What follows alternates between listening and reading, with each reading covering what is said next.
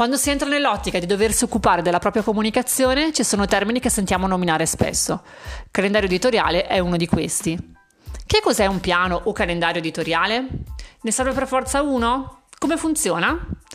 Il calendario editoriale serve a tutti, ai business grandi e a quelli piccoli, e si utilizza per fare una cosa che noi wedding planner dovrebbe piacere, ossia programmare.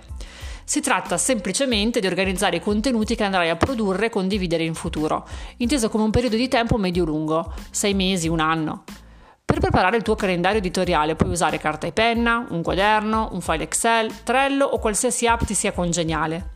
L'importante è che sia un formato che ti sia comodo usare e consultare perché deve farti da guida nel corso dei mesi. Per preparare un buon calendario editoriale devi rispondere alle solite sei domande. Cosa, chi, dove, quando, quanto e come. Cosa vuoi comunicare? Cosa ti interessa che il tuo potenziale pubblico sappia di te? Qual è il tuo obiettivo? Chi è il destinatario della tua comunicazione?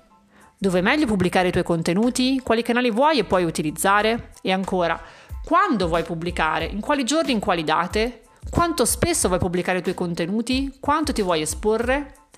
E infine, come vuoi produrre i tuoi contenuti? Quali mezzi vuoi usare? La scrittura, la fotografia, audio, video? Con quale tono di voce?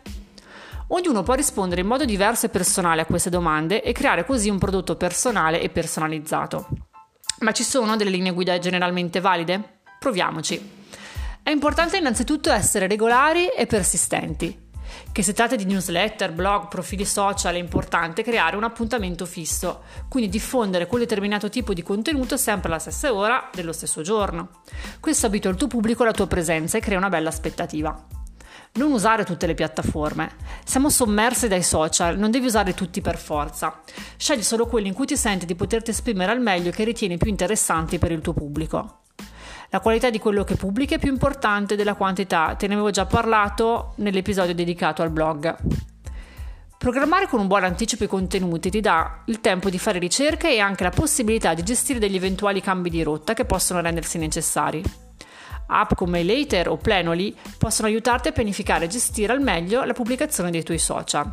Se ne hai altre da consigliare, scrivimi pure. Ti lascio con l'audio coaching dell'Academy che è un regalo che ti servirà per compiere i primi tre passi come wedding planner. Basta iscriversi alle newsletter per riceverlo subito.